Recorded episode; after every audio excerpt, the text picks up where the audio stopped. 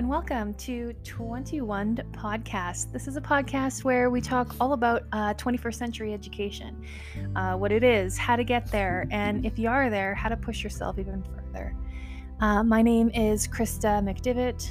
I am a teacher, I am a researcher, a professional learning facilitator, and a doctoral candidate in education, specifically educational leadership, with a, with a focus on. Um, you guessed it, 21st century education. So, today's episode, we're going to talk a little bit about learning theory. I know that learning theory um, it can get pretty heavy, and for those of you that have gone to school for education in your undergrad or perhaps in your master's degree, you're like, okay, yeah, great, learning theory, love it. Let's move on. But I really think that it is super important to sort of understand the theory behind why we do things in the classroom. This is really the underpinning of the choices that we make. Um, so we need to know why we're making these choices. So I'm going to go through um, five or so learning theories. There are more, but uh, we're going to cover behaviorism, cognitivism, constructivism, social constructivism, and connectivism today.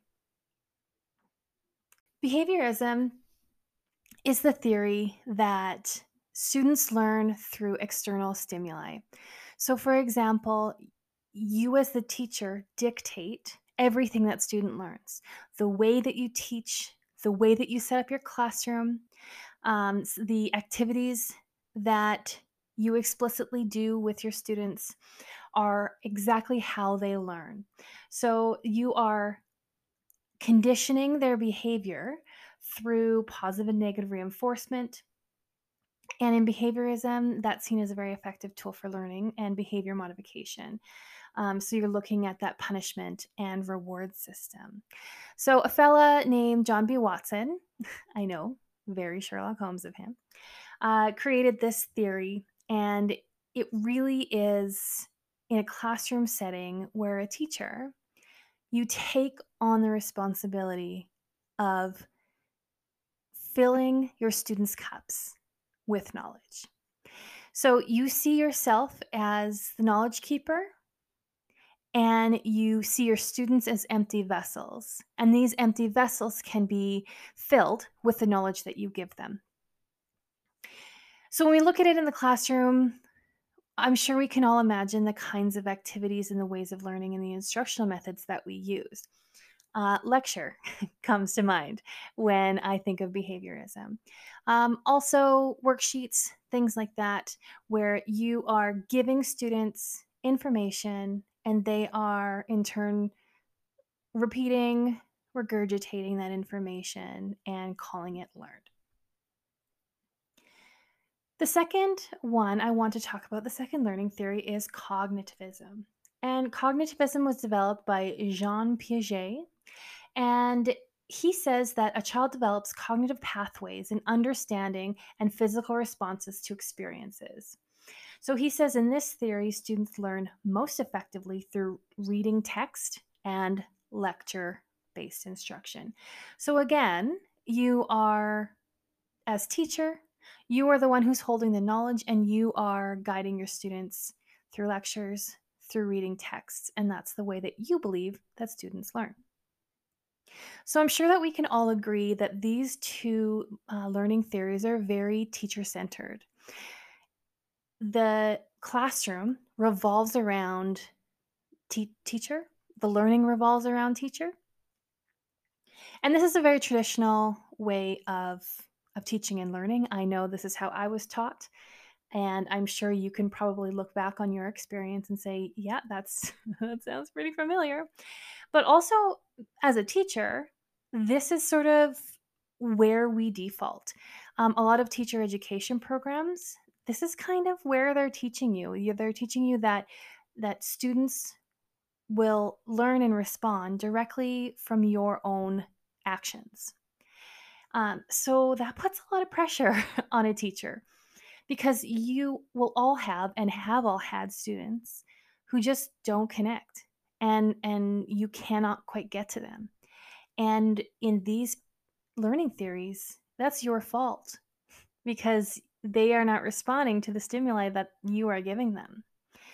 Um, so that puts a lot of pressure on teachers' backs. And I know for me, when I find myself in that situation and, you know, behaviorism and cognitivism is kind of where I go when I'm in survival mode um, because you have control. So you find yourself in those situations and you just like really not sure how to get out of it, not sure what to do. Um, everything is very one size fits all. Um, it's very, um, it's good for those like drill and practice, back to basics uh, type of instruction that uh, is a little bit more traditional in education. So, we're going to cross the bridge now into um, learning theories that are more cohesive to a 21st century uh, education model. So, the first one we're going to talk about is constructivism. And constructivism, I'm going to tell you who created this, and you're going to know his name uh, Mr. John Dewey. Mr. John Dewey, we've all heard about, I'm sure, in our undergrads, in our grad studies. And he in the early 1900s created this idea where students will learn through the creation of ideas. So they construct their own understanding of knowledge through experiences, through hands on learning. And of course, teachers need to be there for a certain number of facts. But in constructivism, students will take those facts, and what teachers want to give them. They will take the experiences that they had in their past previous classes, the experiences that they have within their classroom, and they are going to work with that information and create their own understanding of what the topic is or, or what, what the knowledge that you want them to learn is. So when we look back at those teacher centered learning theories. We see teacher as knowledge keeper and we see student as empty vessel. Here in constructivism, we're not seeing students as an empty vessel. They have a lot to give to the learning experience. They already have knowledge. So we are helping them build on the knowledge they already have. I don't see myself in constructivism as the keeper of knowledge because I'm not in this situation, I am helping students, teaching students how to learn, how to go about finding information, how to inquire, how to follow lines of inquiry, rather than giving them the information and having them regurgitated back to me. The next learning theory I want to talk about, which is sort of a cousin to constructivism, is social constructivism. And social constructivism is all the things we talked about with constructivism, but it adds the element of co constructing, that social element. So if you believe in social constructivism, your classroom is going to be full of collaboration, full of group work, because you believe students, people cannot learn without others. So you are using the minds, the experiences of other people, in addition to your own, co creating reality, co creating knowledge. Again, as teacher, you are not the one who is the keeper of knowledge. You are the one who is helping your students understand how to navigate learning on their own. You are setting up frameworks for them. You are finding resources for them. You are perhaps putting on mini lessons for them as a place of like a resource, teacher as a resource. Um, but students are working together to create and co create their understanding. Now, you can quite easily see, I mean, social constructivism, you you wouldn't necessarily have every single thing you do in every single course working together, but the majority of it is understanding that students need to be connected to others in order to fully have deep learning. The final learning theory that we're going to talk about today is connectivism. Now, connectivism is relatively new learning theory, and it's based on the idea that people process information by forming connections. Um, this theory is was developed uh, in the digital and technological age, of course. Um, and this theory suggests that people no longer stop learning after formal education and continue to gain knowledge through other avenues such as job skills, networking, experiences. And these are based in technology tools. So, this is really believing that education can happen inside and outside of the classroom because of the technology that we have now. So, think of um, connections through internet. Think of social media. Social media is huge. Um, as adults outside of school we can quite easily find places online and in social media where we can learn things. There are ed chats on twitter. Uh, we can go to those places make those connections with people across the world and continue learning even when it's not formal. So this is really important because we'll learn in, later episodes that 21st century learning and 21st century education means creating lifelong learners. So, with connectivism, you are really creating that foundation for lifelong learners. You're showing students how and where they can find information that isn't just you. So, these last three really take ego way out of teaching um, you cannot claim that you know everything. and I know that uh, sometimes that's hard for teachers because a lot of teachers get into teaching because, like, I'm speaking for myself, we're a bit of a control freak, and that's fine. Um, but we have to understand that we don't know everything. And w- what we do know and what we're very good at as educators are helping students learn, are teaching students how to learn. We need to start looking past the content of the curriculum and start learning or start teaching kids how to learn. So these last three are very much a 21st century focused um, learning theory. So I'm going to challenge you and pose a question to you. I know that for me, those first two, behaviorism and, cogn- um, and cognitivism, yeah,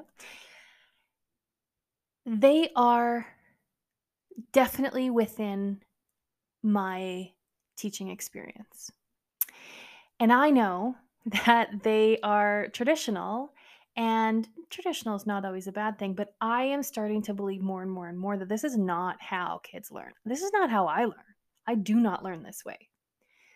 So I don't know how I can expect my kids to learn this way.